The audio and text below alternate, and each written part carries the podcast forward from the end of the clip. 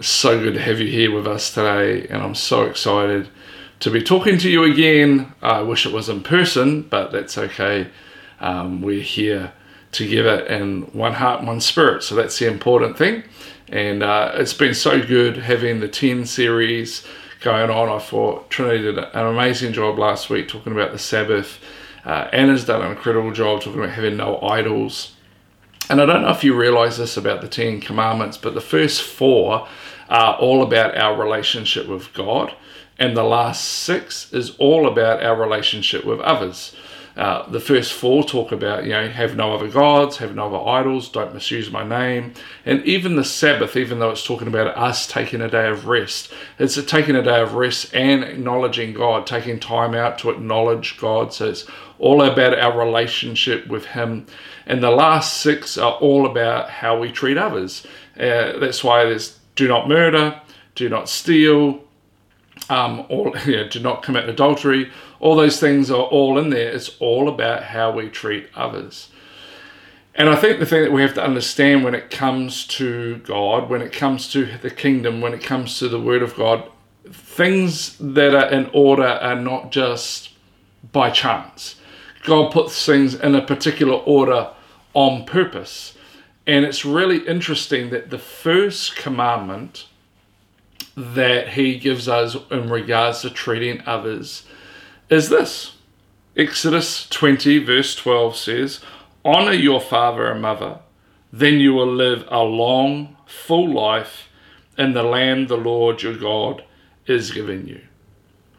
It's interesting to me that this is the first one that is mentioned out of how we treat other people. It's also interesting to me that it's the only commandment that actually comes with a promise that if you honor your mother and father, you will live a long, full life in the land that the Lord God has given you. In other words, the outcome or the consequences of honoring your father and mother means that you have a long, full life. You have a great life.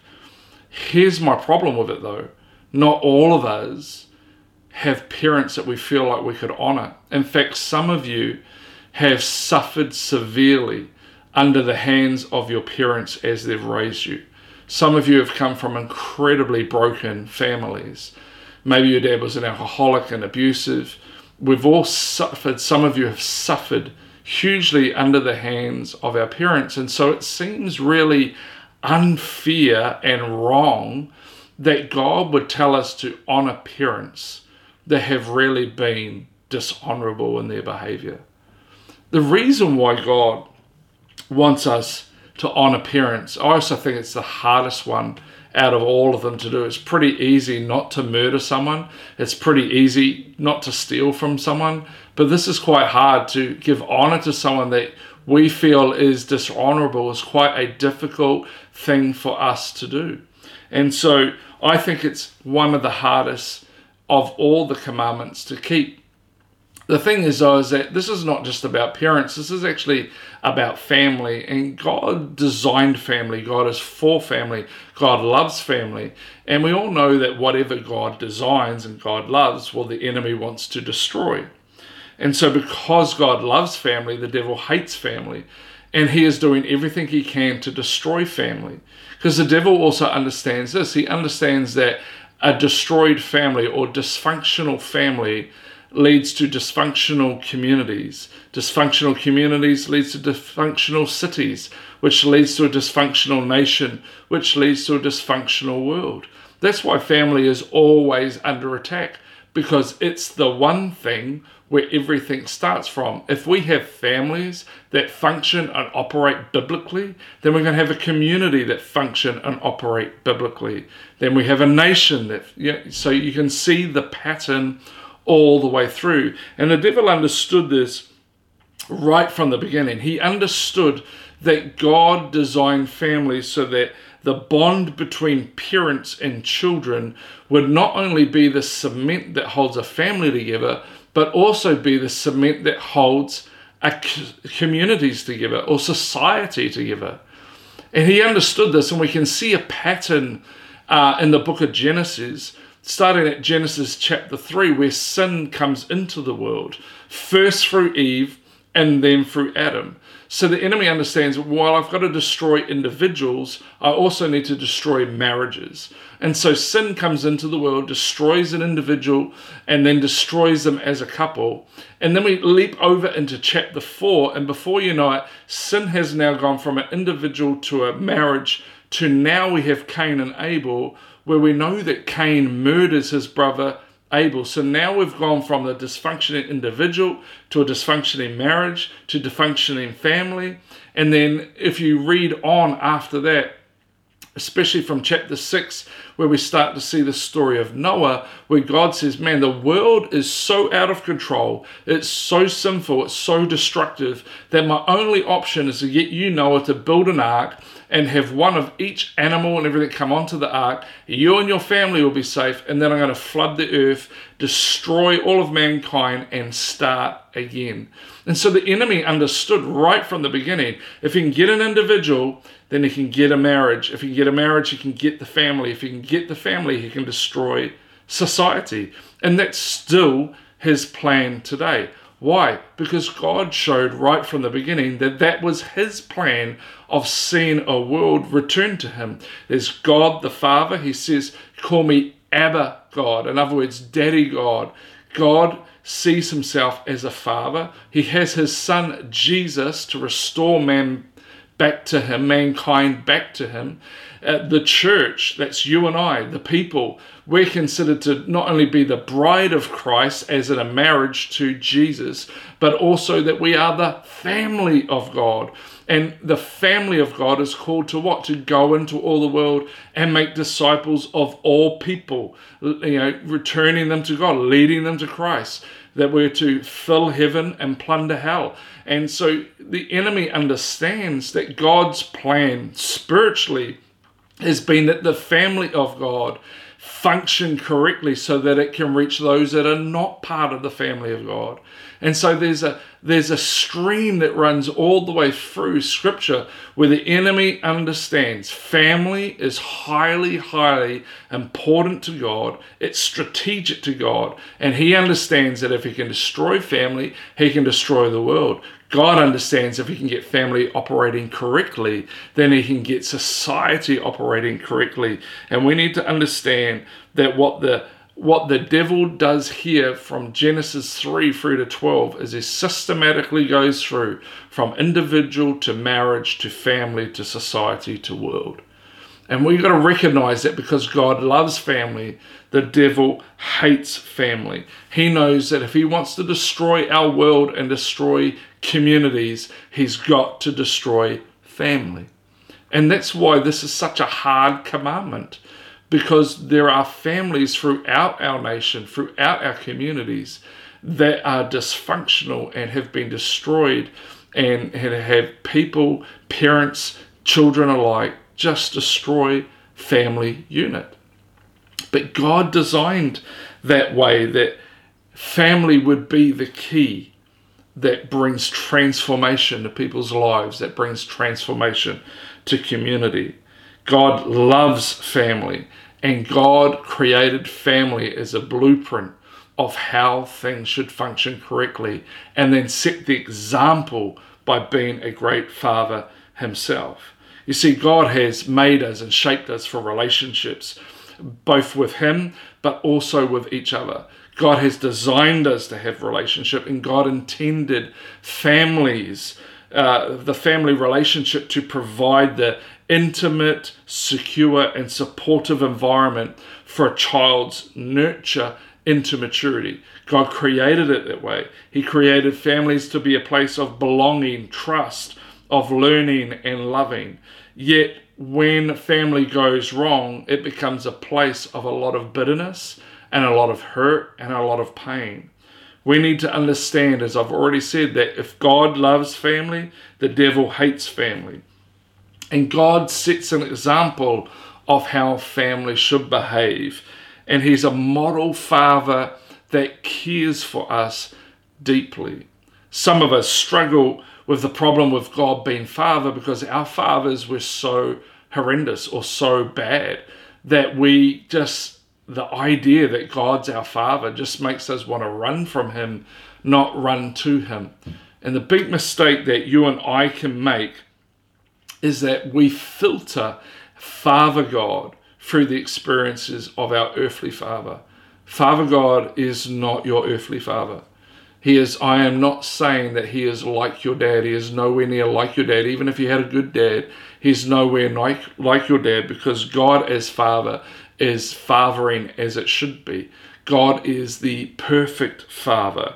God is like a dad that you have never had and never experienced because he, as father, is perfectly good, perfectly faithful, perfectly true, perfectly trustworthy.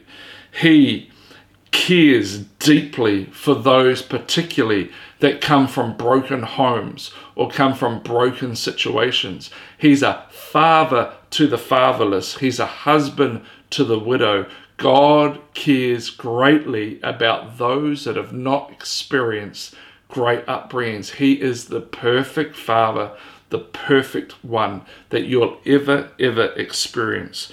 And the way that He loves us is a pattern for how we should love each other.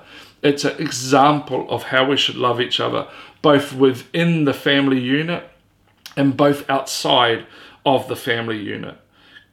And not only that, if you've come from a broken home, here's the thing God also provides the power of healing families. He heals families through the Holy Spirit, which He gives to each and every one of us. I want to tell you if you come from a broken home, God can heal your family unit. And so, when we understand how important family is to God, how important family is to the world, and how much the devil hates it, it becomes really difficult to hear a commandment that says, Honor your mother and father, when maybe you've been raised so badly that the last thing you want to do is even talk to them, let alone give them honor. So, what does honor actually mean? Because I think this is where we get it wrong sometimes. To honor someone simply means this to give value to. To give value to. It means esteeming them of worth. It's saying, hey, you're of worth, that you matter. It's, it's even if we disagree with someone, we can say that they have value, that they're important to our world it, it rules out the whole idea that we have an attitude because of what they've done to us where we reject our parents and we treat them as absolutely worthless. You see, to add value or to, to esteem someone of worth is what we're meant to do for every single person that's ever been created. Because every single person that's ever been created has been created in the image of God.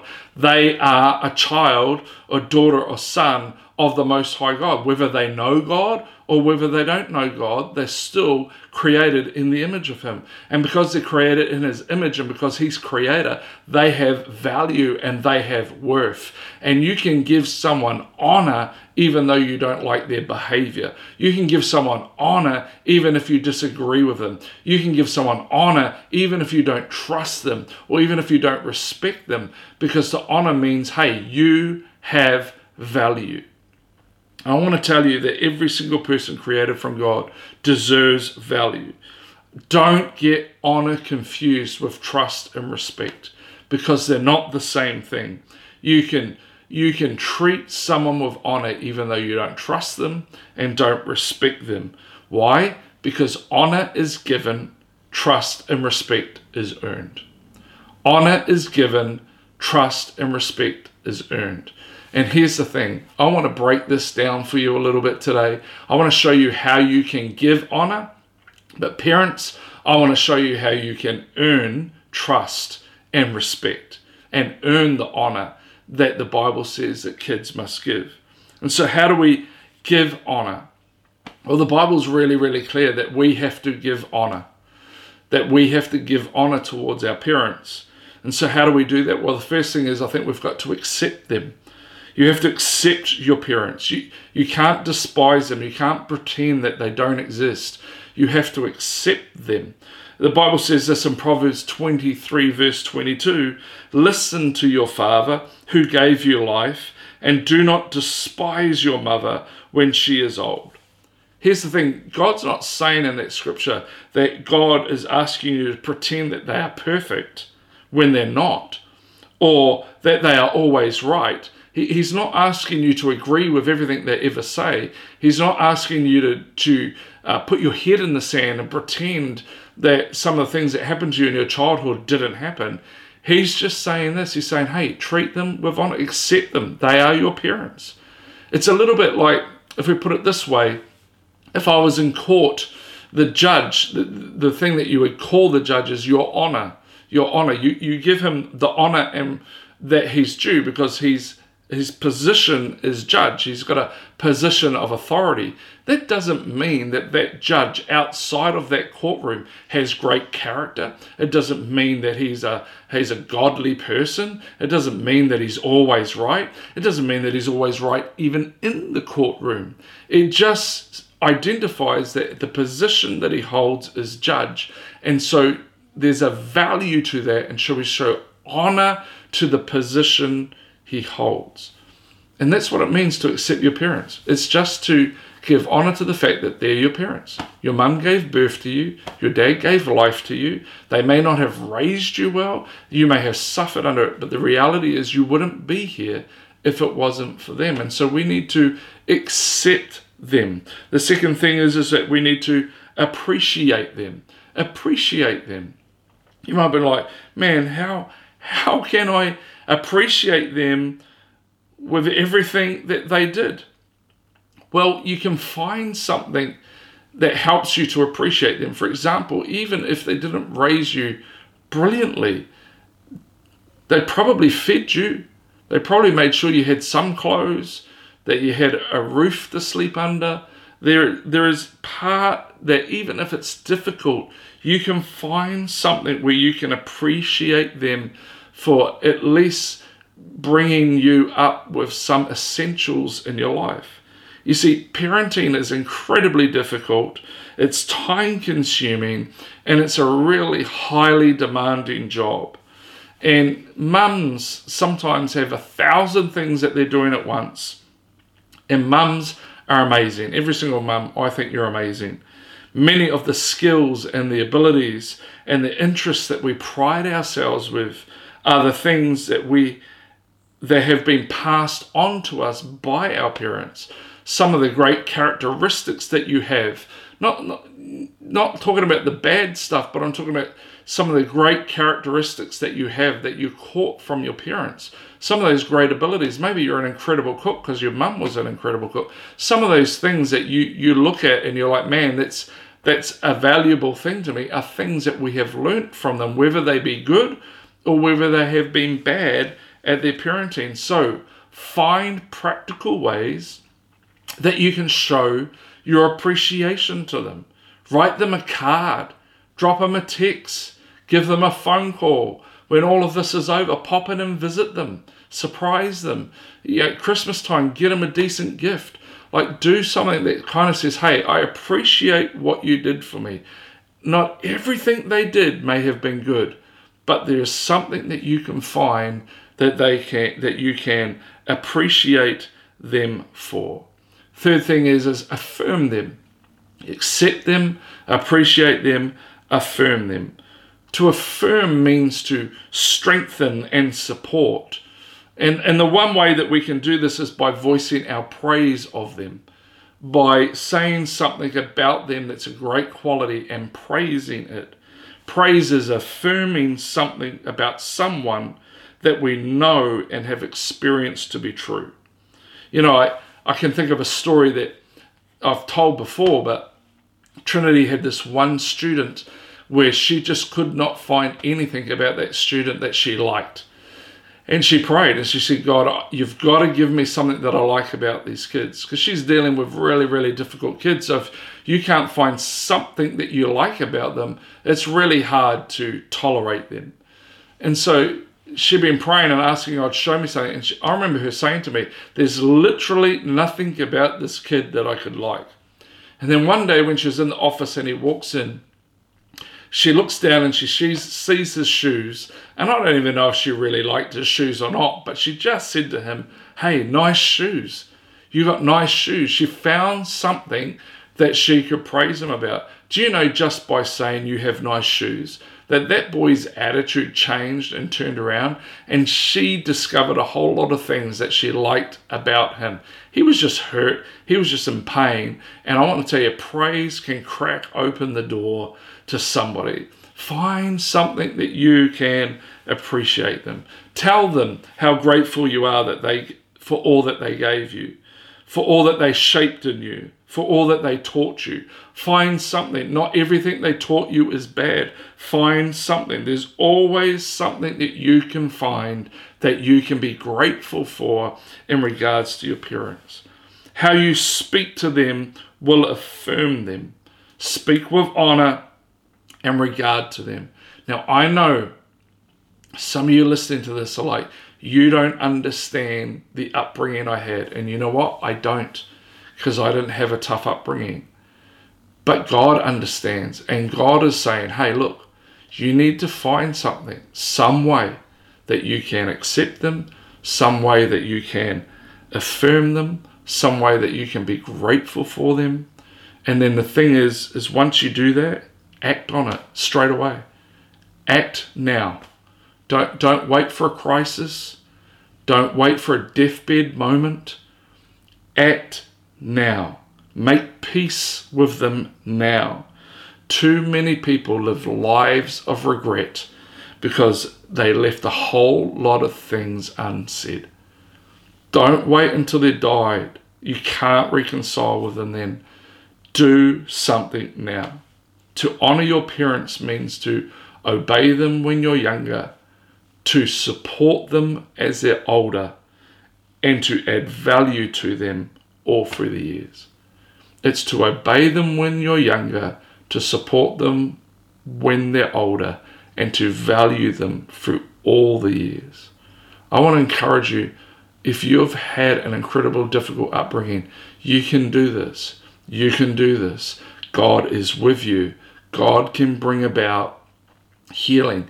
You know, here's the thing you need to do this for you, not for them, because you need healing for this. You need to be whole again. God, the Holy Spirit, is right there with you. He can lead you, He can guide you, He can heal you in this process so that you can give honor to your parents. So, as much as children have a duty to honor their parents, parents, we need to earn the trust and respect and the honor of our kids. One of the ways that we can do that is we can work at our parenting work at our parenting. You see, parenting involves a careful use of a whole lot of skills and abilities and, and then applying it to them. It, it's not an exact science and, and it doesn't need to be an unyielding, ruled with an iron fist. It's just applying some of those skills and abilities that you have in such a way that the kids feel loved and cared for. And we can always be working at that.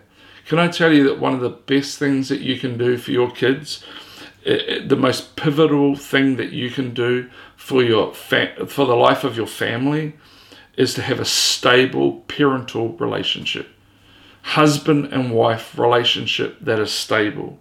The nature and the quality of a parent's relationship has lifelong consequences for the children the state of your marriage and the relationship that you have together will do more for your children than anything else that you do. That will provide a place of security, it'll provide a place of, of comfort and love and everything else. It comes from that relationship. A stable marriage is the best foundation for a solid family. And the greatest gift any parent can give a child is to love the other parent. Now, I say all that to say this. If you come from a single parent family, I want to tell you, single parents, you are amazing. We love you, we honor you, and we affirm you today. We want to build you up and certainly not pull you down. If you are a single parent family, it doesn't mean that God can't do this for you. God can do all the same stuff as even if you weren't a single parent family. In fact, I would say this that God knows your situation and God knows you. God knows the circumstances you face. God knows your struggles. God knows the effort that you're putting in. I can only guess how hard it is to raise children on your own. I know Trinity and I, over the years, have struggled to raise our kids at times, and there was two of us. So I think single parent families, you are doing an amazing, amazing job. I think of the solo parents in our church, and you're doing a fantastic job with your kids. You're doing a really, really, really good job. You're doing an amazing thing. And I want to encourage you. Remember, Jesus can be your husband. God is the he's, he's the husband to the widow. He can be with you. He can help you. He can guide you. He can make up the gaps. He can fill in the gaps. God can do that. Single parents, the way that you manage, the way you raise your children, the way that you manage with all of that, I can tell you now, it fills me with awe and respect for you. And I want you to know that we love you, that your church family loves you, and that we are here to help you in any way that we can. You are not alone, you are part of a family, and we're here to help. The second thing that you can do is that you can enforce discipline. You can force discipline. It's an area that none of us as parents we enjoy.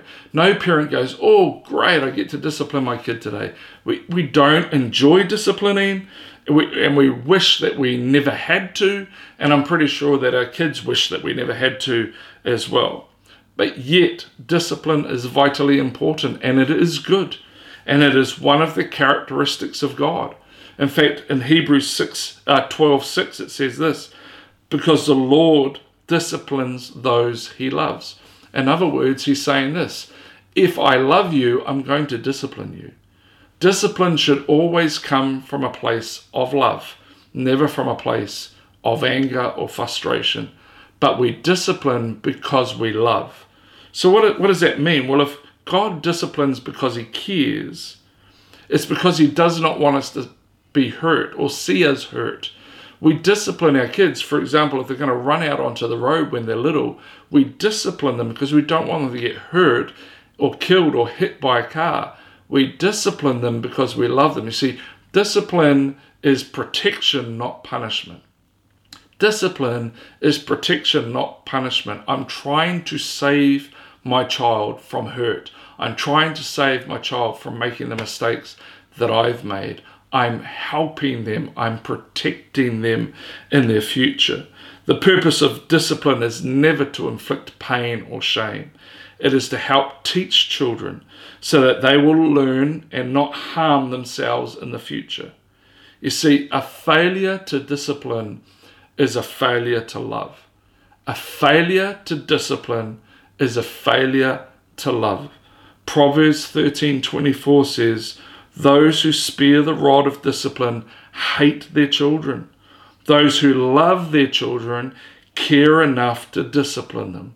In other words, if you're not disciplining your kids, scripture says you don't really love them because you're not protecting them. You're not keeping them safe from things that happen. Now, I say all that to say this discipline is a massive subject, and I think we can all get it really wrong at times. And we don't have enough time to go into all the aspects of discipline. But can I just give you some quick things about what discipline shouldn't be or how discipline shouldn't happen. Because remember, discipline is not punishment, discipline is protection. And so the first thing is it should not be psychologically hurtful. Don't don't do stuff that hurts them psychologically. You know, there's this great saying that I heard as a kid. It's not a great saying at all, actually. It's a dumb saying. You know, sticks and stones will break my bones, but words will never hurt me. It's the biggest lie you'll ever hear. Because I can break my bone as a kid and it recovers, and I don't even remember how painful it was. But I can remember the words said to me by teachers. I can remember the words said to me by kids. I can remember those things. Words, psychological damage can do a lot more damage to people than any physical damage. Don't do that with your kids. Don't do the silent treatment. Don't do the passive aggressive thing. Don't do that to your kids. You'll do long, harmful damage to them. Next, don't don't carry out discipline when you're angry or there's a rage. Always do it when you're calm. It's got to come from a place of love. If you discipline when you're angry, you're going to over discipline. You're going to over discipline. And that leads me to the next thing. It should be appropriate to the offense. Don't over discipline your kid. You know, if they're late home from school because they hung out with a friend when they're meant to be home, I get that you need to discipline, but don't don't ground them for 12 months. That's over the top.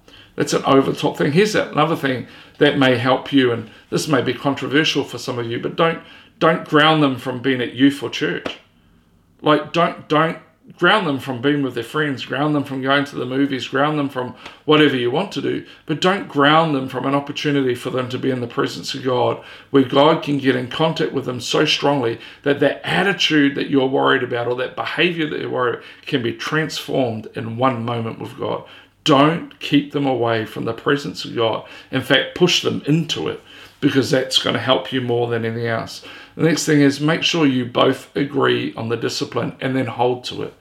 Don't one of you go, you know, one of the mistakes Trinity and I made early on is that I thought she was too soft, so I was harder on the kids. She thought I was too hard, so she went softer, so I went harder. So we, we weren't on the same page together. Poor kids were so confused. They could get away with some stuff with mum and nothing with dad. And, and, and that's not a good pattern. You've got to sit down, you've got to have a discussion as parents and go, okay, this is the discipline we're going to put in, be in agreement, hold to it. Worst thing you can do is confuse your kids with discipline. It, the other thing is that discipline should not be carried out unless there's a clear, willful breach of whatever rule you have. If it's not willful, on purpose, in other words, then you can't punish them for that. If they don't know the rule or you haven't clarified it well or they've just made a mistake, don't punish them for it. Sit them down and say, hey, in future, don't do this or that or whatever the other thing. But you can't punish them for something that they don't really realize is wrong. The next thing is is it should be explained. You've got to explain why the punishment is, not just ungrounding you. What for? Because I'm the parent. That's not an answer. That's not an explanation. That's not how you do it.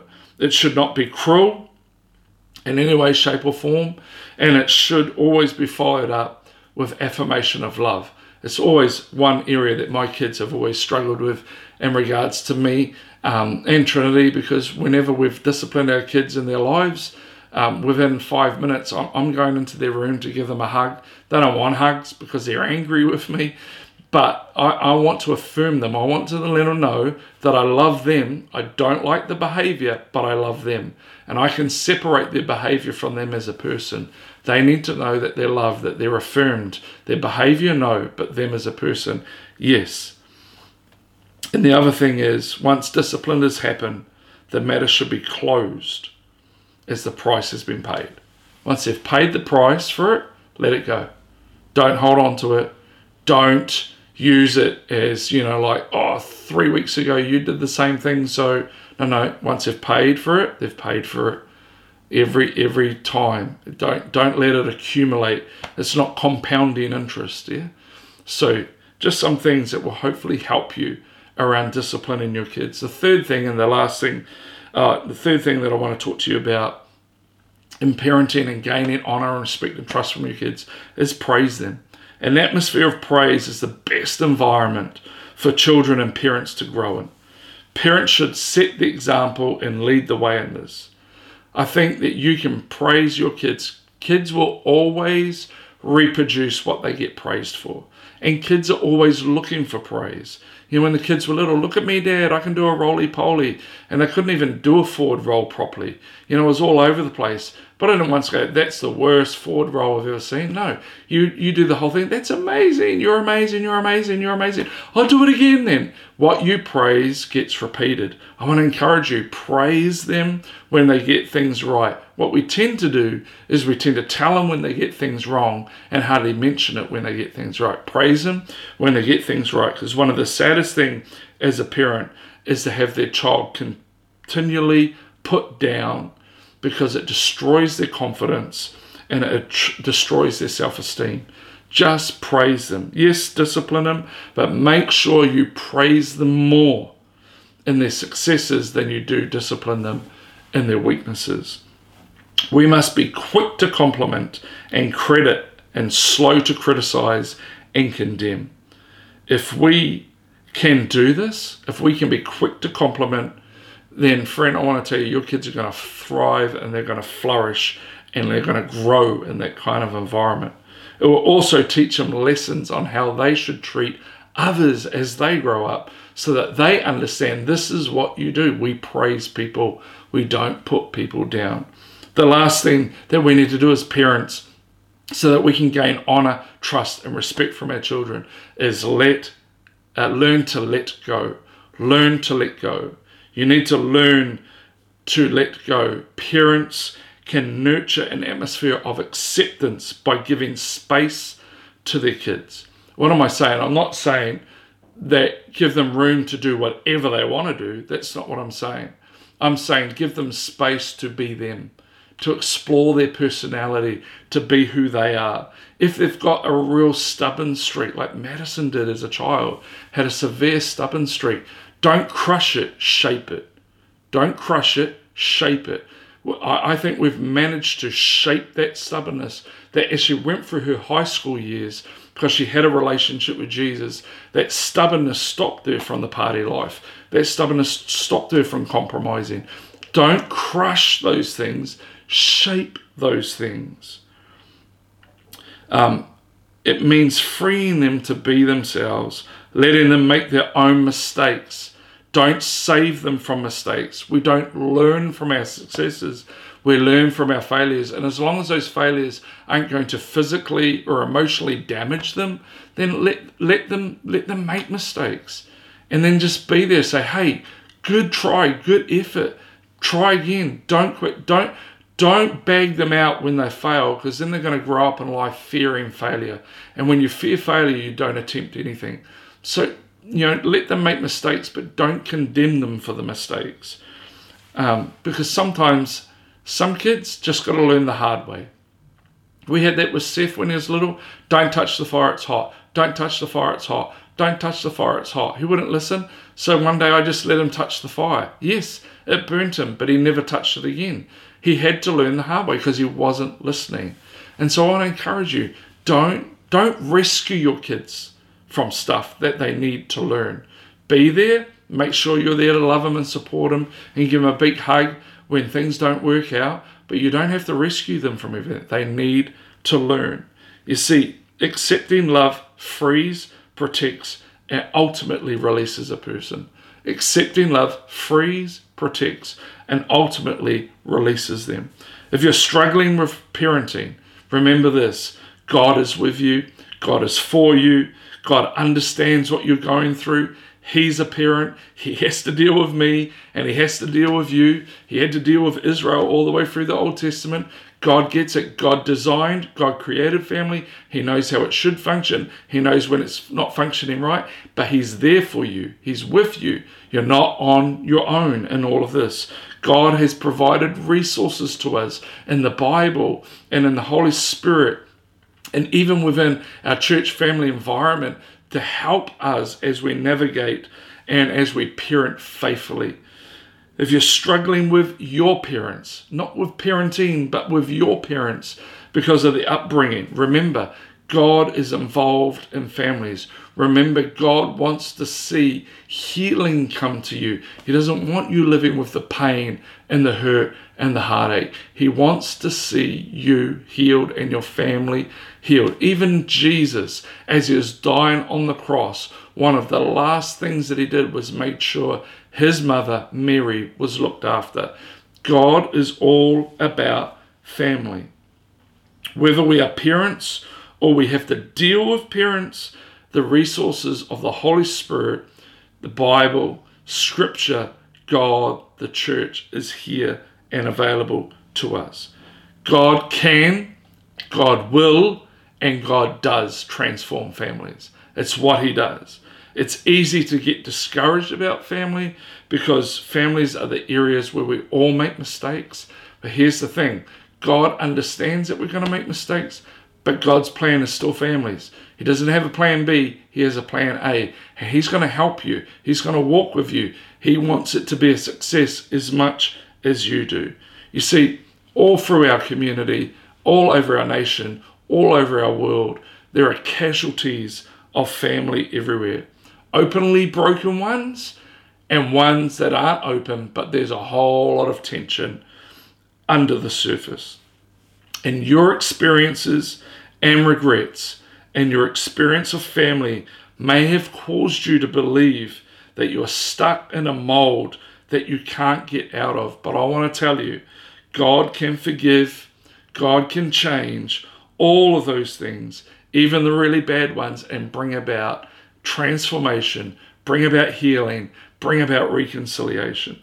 You see, Jesus died on the cross and he rose again so that the gap between us and God would be closed, but also so the gap between individuals could be healed. God came to not just to save us, but to heal us. The word sozo in Greek means by, uh, body, mind, and soul healed. The whole of you completely and totally healed. The best and most urgent needed place for that healing today in our society and our world is family. I want to tell you, God wants to heal your family. If you've been raised in such a way that you don't have a relationship with your parents and you're hearing all of this and you're saying, Craig, I'm hearing what you're saying, but this is not possible. If you understood what they did to me, it's not possible. Friend, here's the thing God doesn't want you to live with the pain. God wants to heal you. You're not doing this for them, you're doing this for you. You're doing this for you. And God wants to reconcile. You can honor your parents. You don't have to trust them. You don't have to agree with them. You don't have to even respect them to some degree, but you can honor them. You can treat them with value. You can accept them and you can affirm them. And I believe that I'm going to pray for you shortly that God would come and do a work in you where forgiveness would flow, healing would flow, because God wants you to be whole.